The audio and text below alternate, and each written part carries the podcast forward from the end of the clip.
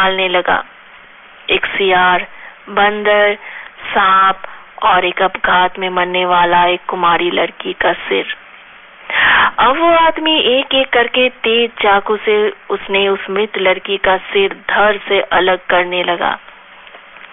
अपघात में मरी हुई वो चंडाल के सिर को पाकर उसके पंचमुंड का आसन पूरा हो गया। कोई एक अनजाना सा मंत्र पाठ को वो करते करते अपना पंचमुंडी पहले, मध्य, उसके बाद पंचामृत, जैसे दूध, दही, घी, मधु और चीनी के साथ उसे स्नान कराने लगा। उसके बाद पीपल के पेड़ के नीचे मिट्टी खोद के एक लाल कपड़ा बिछाकर उसके ऊपर सियार, बंदर, कुमारी लड़की और सांप के सिरों को ईशान अग्नि, वायु और नेत्र दिव्य कोनों में प्रतिस्थापित कर दिया। ये चार कोनों के बीच में वो चंडाल के सिर को भी स्थापित किया। इसके बाद मंत्र पाठ के साथ साथ वो बहुत किस्म के पेड़ के जड़, चंदन, कुमकुम, कस्तूरी, वो हर किस्म के सुगंधित तेल, इतर, अगारू, अष्टगंधा, सिंदूर और मधु को उस चीज़ों के ऊपर छिड़कने लगा।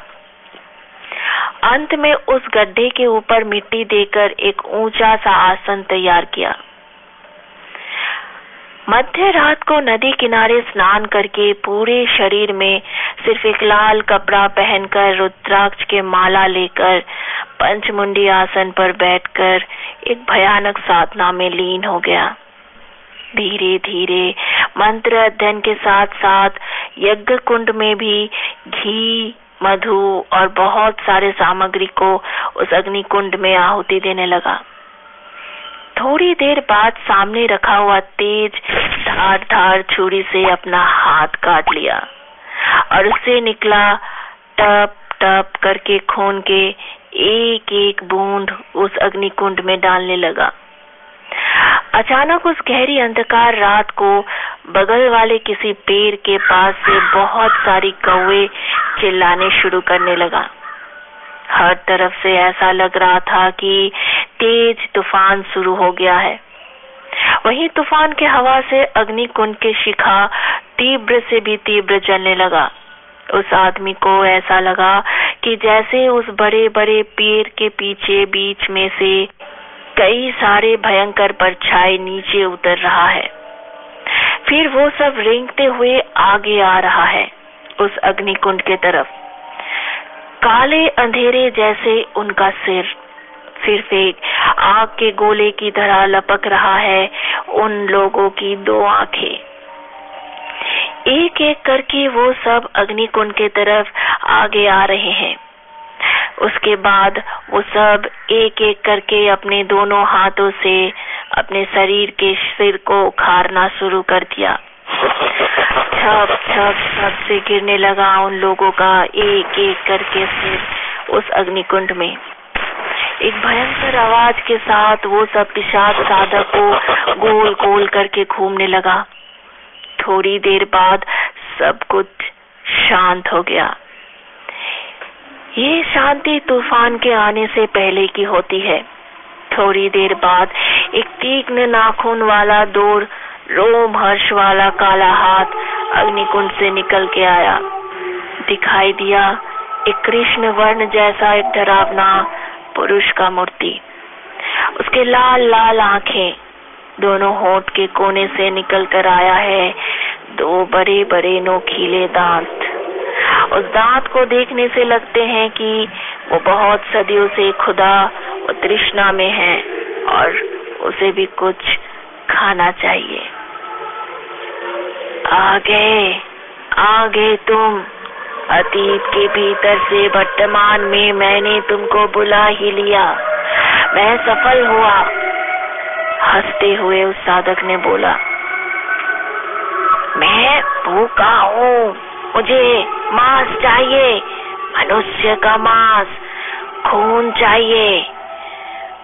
वो पिशाच मूर्ति बोल उठा, मिलेगा मिलेगा, सब मिलेगा। पहले हमें वादा करो कि तंत्र के माध्यम से मैंने जो तुम्हें निर्देश दिया, उसे तुम आजीवन पालन करोगे। हाँ किया वादा। अब तू मेरा भूख को मिटा। वो आदमी अब यज्ञ भूमि से उठ खड़ा हुआ और उस दानव के पास आकर खड़ा हुआ। उसके बाद वो उसने अपने गले को आगे कर दिया उस पिसाच के पास। उस पिसाच के दोनों तीक्ष्ण दांत को लक्ष्य करके अपने गले को आगे बढ़ा दिया। उसके सामने एक भयानक मृत्यु इंतज़ार करने के बावजूद उसने उस भयानक पिसाच के सामने अपना आत्म बलिदान कर दिया। ताकि उसका ये कुटिल इच्छा आजीवन एक अभिशाप द्वारा इस गाँव में फैला रहे। सन 2022 चेन्नई, वर्तमान समय। अरे रामानुज बेटा, तुम मेरे दुकान पर? ओहो, बेटी भी आई है। क्या सौभाग्य है मेरा। अपने मुँह बोले चचेरे बेटे को और उसकी बेटी को दुकान के अंदर देखकर मुर्गन को बहुत खुशी हुई। अरे बेटा, जब से रेलवे में नौकरी लगी है तुम्हारी, तब से तुम्हारा तो दर्शन ही दुर्लभ है। आज कैसे रास्ता भूल गए और मेरी दुकान पर तुम आ गए? मुर्गन ने कहा, अरे छोड़िए चाचा आपसे क्या छुपाना? जब से नौकरी लगी है, तब से सिर्फ़ घूम रहा हूँ। अंत में चेन्नई में आके गिरा हूँ। हँसते हुए रामानुज बोले, खिलौने और बहुत सारे एंटीक के सामान मुर्गन के दुकान पे सजे हुए हैं। रामानुज की बेटी जानवी उस दुकान को घूम घूम के देख रही थी। उसके हाथ में एक झोला था। और ये एक मेरी बेटी। ये नहीं पसंद, वो नहीं पसंद। न जाने कितने नखरे। नखरे सुन सुन के मैं पागल हो जाऊँगा। आज उसका जन्मदिन है। कुछ खरीद के उसको सरप्राइज़ देना चाहता हूँ। इसीलिए उसको लेकर आपकी दुकान में चला आया। रामानुज ने कहा, अरे, बहुत अच्छा किया। इसी बहाने तुमसे और तुम्हारी बेटी से मुलाकात भी हो गई। देखो रामानुज, मैं तुमसे बड़ा हूँ। तुम्हारा मुँह बोला, चाचा, आज अपनी बेटी के लिए जो भी खरीदो, मैं उसका एक भी रुपया तुमसे नहीं लेने वाला। मेरे तरफ़ से तुम्हारी बेटी को ये गिफ्ट मुर्गन ने कहा, बातों बातों में जानवी के पिता और उसके दादाजी को पता ही नहीं चला कि उस समय जानवी को उस जगह की तापमान बहुत ही कम महसूस हो रहा है। उसके आँखों के सामने उसके पिता और दादाजी की तस्वीर बहुत ही धुंधली दिखाई दे रही है। जानवी को ऐसा लग रहा था जैसे उसे कोई उसका नाम पुकार रहा हो। जानवी, आओ, मेरे पास आओ। एक नारी के स्वर बहुत ही अस्पष्ट सुना जानवी ने। जानवी को ऐसा लग रहा था कि वो सम्मोहित होकर खींची चली जा रही है उस आवाज़ के पीछे। जानवी धीरे धीरे दुकान के दरवाजे के पास चली गई। जानवी उस दुकान से बाहर निकल गई। एक कॉरिडोर को पार करके वो एक छीन आवाज़ के पीछे चली जा रही थी। तब धीरे धीरे वो आवाज़ स्पष्ट सुनाई दे रहा था। आओ, जानवी, मेरे पास आओ। अचानक जानवी की नज़र उस दुकान के अंदर रखी एक मूर्ति पर पड़ी। ऐसा लग रहा था कि जैसे उस मूर्ति उसे बुला रही हो। धीरे धीरे वो मूर्ति एक स्त्री के रूप में परिवर्तित हो गई। उसके बड़े, काले, घने, लंबे बाल बिखरे हुए थे। बड़े बड़े नाखून उसके मुँह से लाला गिर रहा था और वो स्त्री एकदम नग्न थी। धीरे धीरे अपने घुटनों से चलकर वो औरत धीरे धीरे जानवी के पास आ रही थी और उसे बुला रही थी। धीरे धीरे जानवी उस नारी के पास खींची चली गई थी। दौनताली विलेज, नेल्लोर। हर शुक्रवार को दीपांकर की स्त्री सुषमा माँ दुर्गा की पूजा करती है। दीपांकर एक प्राइवेट फॉर्म में काम करता था। माँ दुर्गा की कृपा से उसको रेलवे की नौकरी लग गई और वो नेल्लोर के गाँव में उसका स्टेशन मास्टर की पोस्टिंग मिल गई। उस दिन था शुक्रवार। सुषमा उस दिन दुर्गा पाठ कर रही थी। दौंताली गाँव में दीपांकर को आज एक हफ़्ता हो गया है। पिछले शुक्रवार को सुषमा माँ दुर्गा के पाठ नहीं कर पाई थी, क्योंकि नया घर पर सामान ठीक करने में ही दिन चला गया था। इसीलिए शुक्रवार को उसने पूरे मन के भाव से दुर्गा पाठ कर रही थी। भाग्यक्रम में दीपांकर का रेलवे स्टेशन के पास के एक क्वार्टर मिल गया है रहने के लिए। अचानक बाहर से किसी के आवाज़ से सुषमा देवी पाठ बंद करके बाहर आई। देखने के लिए कि आखिर बाहर हल्ला क्यों हो रहा है? दीपांकर उससे पहले ही वहाँ खड़ा था। कुछ महिलाएँ उसके क्वार्टर के सामने आकर भीड़ करके खड़े हैं। बात क्या है? आप लोग सब मेरे घर के सामने भीड़ करके क्यों खड़े हैं? सुषमा ने पूछा। एक वृद्ध महिला सुषमा के सामने खड़ी हुई। आप लोग गाँव में नए हो, इसीलिए आप लोग हमें नहीं पहचानते हैं। हम लोग आपके पड़ोसी हैं। दरअसल आपके घर से दुर्गा पाठ सुनकर बात पूरी ना करके चुप हो गई वो औरत। सुषमा ने गौर किया कि एक भय दिख रहा था सबके चेहरे में। दुर्गा पाठ सुनकर मतलब? हर शुक्रवार को ज़्यादातर सबके घर में दुर्गा पाठ होती ही है। इसके लिए आप सब लोग मेरे घर के सामने ऐसे वो वृद्ध महिला आतंकित मन में फिर बोली हाँ हमें पता है कि हर शुक्रवार को दुर्गा पाठ हर किसी के घर पर किया जाता है। लेकिन बेटी इस गाँव की अवस्था कुछ अलग है। आप लोग यहाँ नए हो इसीलिए आप लोगों को ये पता नहीं है कि इस गाँव में दुर्गा पाठ करना मना है। क्या? आ, आप लोग क्या बोल रहे हैं? दुर्गा पाठ करना मना है? लेकिन क्यों? इसका सही से क्या कारण है वो तो हमें भी नहीं पता। लेकिन सिर्फ़ इतना पता है कि अगर इस गाँव में कोई दुर्गा पाठ करता है तो उसके घर में किसी ना किसी की मृत्यु अवश्य होती है। इस गाँव का अभिशाप है। ये घटना बहुत किसी के साथ पहले भी हो चुकी है। इस गाँव में सिर्फ़ हमारे पंचायत बाबू के घर में गणेश पूजा होती है। लेकिन दुर्गा पाठ उनके घर पर भी नहीं होता। सुषमा ने वृद्ध महिला से पूछा, लेकिन ऐसा कौन सा अभिशाप है इस गाँव में? वृद्ध महिला आतंकित मन से बोली, वो तो हमें भी नहीं पता। बस इतना पता है कि जिसके भी घर पर दुर्गा पाठ हुई है, उस घर पर किसी ना किसी का निर्मम मृत्यु हुई है।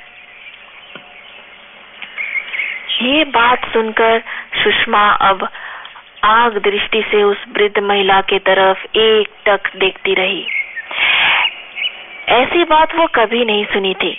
उसके पति दीपांकर की आवाज़ से सुषमा का स्तंभित फिरा। दीपांकर गुस्से से उस औरत को बोला कि, अरे, ये शाम को क्या बकवास शुरू कर रहे हैं आप लोग? ये सब बकवास करने के लिए हमारे घर ही मिला आप लोगों को। जाइए जाइए, घर जाइए आप लोग। अभी यहाँ बहुत काम है। आप लोगों के मुँह से भूत प्रेत की कहानी सुनने के अलावा भी हमें बहुत काम है। जाइए अभी। जाइए तो यहाँ से।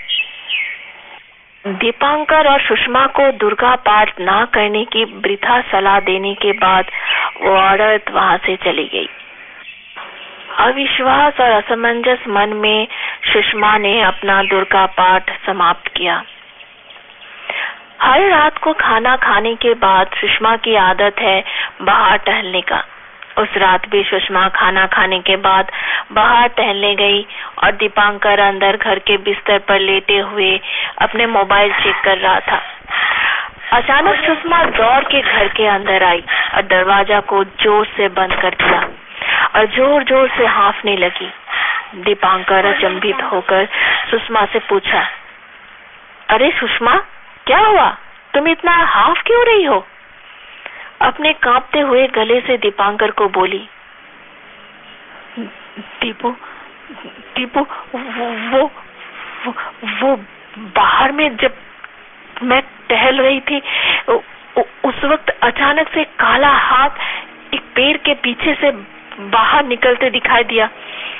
उसके बाद एक एक एकदम भयानक काला और अद्भुत एक जानवर का सिर धीरे धीरे उस पेड़ के पीछे से निकल रहा था। उसकी आँख आग की भट्टी जैसे जल रही थी। थोड़ी ही देर में उसका पूरा शरीर उस पेड़ के पीछे से आकर रेंगते हुए मेरे पास आ रहा था। इससे पहले कि वो मुझे पकड़ सके, मैं वहाँ से भाग खड़ी हुई और दौड़ के घर के अंदर आ गई। ये सब बातें सुषमा दीपांकर को पीठ दिखाकर दरवाजे के सामने मुँह करके बता रही थी।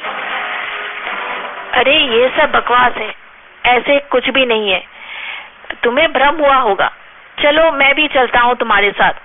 आखिर वहाँ ऐसा कौन सा जानवर है जो तुम्हें इतना डरा दिया? फिर अचानक सुषमा दीपांकर की तरफ़ घूमकर एक भयंकर हँसी हंसने लगी। उसकी आवाज़ नारी कंठ से पुरुष कंठ में धीरे धीरे परिवर्तित होने लगा। कोई भी नहीं है रे। पागल, तुम्हारी बीवी को छोड़कर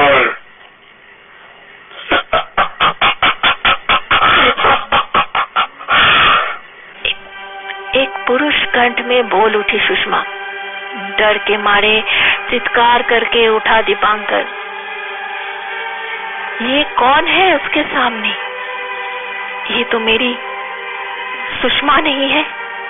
उसके बदले एक भयानक काला रंग का जिसके सिर पर दो सिंह हैं, होठों के दोनों तरफ़ दोनों नुकीले दांत बाहर निकले हुए हैं। ये तो कोई पिशाच है। दीपांकर भागने से ही वो पिशाच दीपांकर के ऊपर कूद पड़ा। सुषमा बाहर घूम रही थी। अचानक दीपांकर की आवाज़ सुनकर सुषमा दौड़ के घर के अंदर आ गई। बंद दरवाज़ा के सामने अपने पति के नाम पुकार पुकार के दरवाज़ा की कुंडी मार रही थी। लेकिन कोई भी दरवाज़ा नहीं खोला। अंत में सुषमा की आवाज़ सुनकर बगल के सारे पड़ोसी उसके घर के सामने जमा हो गए।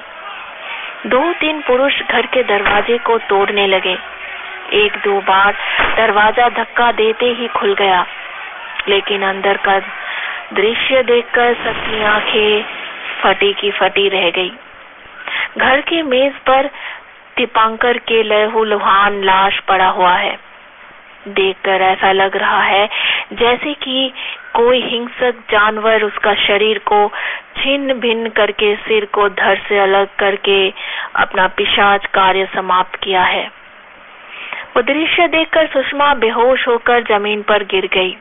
और दूसरी तरफ़, उस वृद्ध महिला, जिसे सुषमा के साथ शाम को बहस हुई थी, उसने अपना सिर पर हाथ मारते मारते बोलने लगी। मैंने कहा था कहा था तुमसे कि इस गाँव में देवी दुर्गा की बात या पूजा करना मना है, लेकिन तब तुमने मेरी बात नहीं मानी। अब देखो क्या हो गया।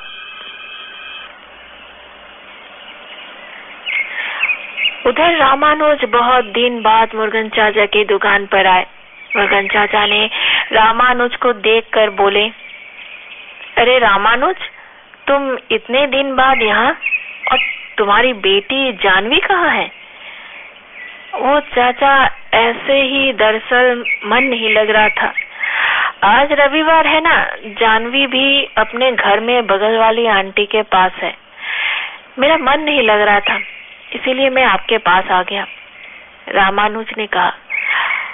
ओहो, ठीक किया बेटा, लेकिन तुम्हें देखकर ऐसा क्यों लग रहा है कि तुम्हारा मन उदास है? देखो बेटा, अगर कुछ बात है तो मुझसे तुम बता सकते हो, मैं तुम्हारा चाचा जैसा हूँ, मुर्खन चाचा ने कहा। नहीं, वैसे तो कोई बात नहीं है, लेकिन रामानुज ने कहा, लेकिन क्या बेटा? मुर्गन चाचा ने रामानुज से पूछा, दरअसल मेरा फिर से ट्रांसफ़र हो गया है, आंध्रा के नेल्लोर डिस्ट्रिक्ट वहाँ, लेकिन बात, रामानुज के बात को काटते हुए मुर्गन चाचा ने कहा, ओ तो ये बात है, सिर्फ़ इसी बात के लिए तुम इतने परेशान हो रहे हो? अब तक तो तुम्हारा आदत बन जाना चाहिए था। इसमें इतना टेंशन की क्या बात है? और नेल्लोर तो ज़्यादा दूर भी नहीं है। रामानुज ने बोला, अरे नहीं चाचा, बात सिर्फ़ ये नहीं है। उसके लिए मैं परेशान हूँ। दरअसल मेरी बेटी जानवी को लेकर मैं थोड़ा चिंतित हूँ। जानवी को लेकर? लेकिन क्यों? मुंगन चाचा ने पूछा। तब रामानुज ने कहा दरअसल चाचा, जानवी कुछ महीने से अजीब बर्ताव कर रही है। कैसा बर्ताव, रामानुज? मुगन चाचा ने कहा। फिर रामानुज ने थोड़ा चिंतित मन से कहा। कुछ दिन से जानवी न ठीक से खा रही है और ना ही सो रही है। रात को जागती रहती है और दिन को सोती है। कुछ ठीक से खाती भी नहीं है। पहले मोहल्ले के सारे बच्चों के साथ वो खेलती थी। पर अब वो भी बंद हो गया है। मुर्गन चाचा ने थोड़ा सोचते हुए कहा, ओ, ये बात है। ऐसा भी तो हो सकता है रामानुज कि तुम्हारी बार बार इस ट्रांसफ़र की वजह से शायद जानवी थोड़ी मेंटल परेशान हो गई हो। शायद वो और कहीं जाना नहीं चाहती। तुम एक काम क्यों नहीं करते? उसको किसी अच्छी साइक्रेटिस्ट को क्यों नहीं दिखाते? शायद कुछ पता चल जाए। चाचा, मैंने बहुत सारे डॉक्टर को दिखाया, लेकिन कोई फ़ायदा नहीं हुआ। लेकिन बात सिर्फ़ वो नहीं है। हर रोज रात को जानवी पता नहीं किसके साथ बात करती है। और जब मैं देखने जाता हूँ, तब उसके शरीर पर कहीं ना कहीं चोट के निशान रहते हैं। तुमने ये बात पहले क्यों नहीं बताई? मृगन चाचा ने गुस्से से कहा। रामानुज ने रोते हुए चाचा से कहा इसीलिए चाचा, मैं आपके पास आया हूँ। आप ही कुछ कर सकते हैं। बिना माँ की बेटी है मेरी। अगर उसे कुछ हो जाए तो मैं जीवित नहीं रह पाऊँगा।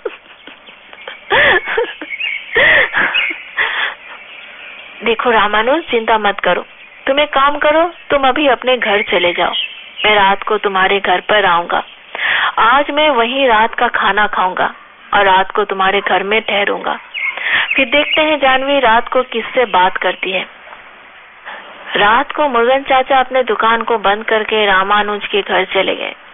दरवाज़ा थकथकाने के बाद रामानुज ने दरवाज़ा खोला। घर के अंदर घुसते ही मुर्गन चाचा ने जानवी के बारे में पूछा। रामानुज ने कहा, जानवी अपने कमरे में सो रही है। अभी तो वो सो रही है, लेकिन देर रात को उठकर न जाने किससे बात करती है। मुर्गन चाचा ने कहा, ठीक है, कोई बात नहीं। आज तो मैं तुम्हारे साथ रहूँगा। फिर देखते हैं क्या होता है। रात को खाना खाने के बाद मुर्गन चाचा रामानुज दोनों हॉल रूम में बैठे रहे।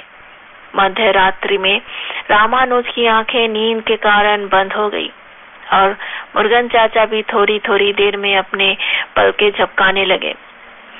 अचानक से किसी की फुसफुसाने की आवाज़ आई। तभी मुर्गन चाचा की नींद टूट गई। उन्होंने रामानुज को उठाया और बोले रामानुज, जल्दी से उठो। जानवी के कमरे से अजीब किस्म की आवाज़ आ रही है। रामानुज हड़बड़ा के उठा, जल्दी से जानवी के कमरे की तरफ़ जाने लगा। तभी मुर्गन चाचा ने रामानुज को रोका और कहा, धीरे से चलो, बिना आवाज़ किए। रामानुज ने धीरे से जानवी के कमरे का दरवाज़ा खोला। दरवाज़ा खोलकर रामानुज की आँखें अचंभित रह गई। उन दोनों ने देखा कि जानवी किसी मूर्ति के सामने बैठकर कुछ बुदबुदा रही है। रामानुज जब जानवी के पास गया तो उसकी आँखें फटी की फटी रह गई। उसने देखा, जानवी की आँखें एकदम लाल है और उसके खुले खुले बाल हवा में उड़ रहे हैं और वो मन ही मन में कुछ बड़बड़ा रही है। तभी अचानक से जानवी एक छुरी उठाई और देखते ही देखते अपना हाथ काटने के लिए आगे बढ़ी। तभी मुर्गन चाचा ने पीछे से जानवी को पकड़ लिया और उसे धर दबोच लिया। लेकिन जानवी ज़ोर ज़ोर से चीखने लगी। मुझे छोड़ दो! मुझे जाना है! मुझे उस गाँव में जाना है! मुझे ले चलो उस गाँव में! अगर तुम लोग मुझे उस गाँव में नहीं लेकर जाओगे तो मैं जानवी को जान से मार दूँगी। जल्दी से ले चलो मुझे उस गाँव में! उस गाँव में ले चलो! मुर्गन चाचा ने ज़ोर से जानवी से पूछा, कौन से गाँव में लेकर चलो? जानवी ने बहुत ही धीरे से कहा डॉनठाली गाँव.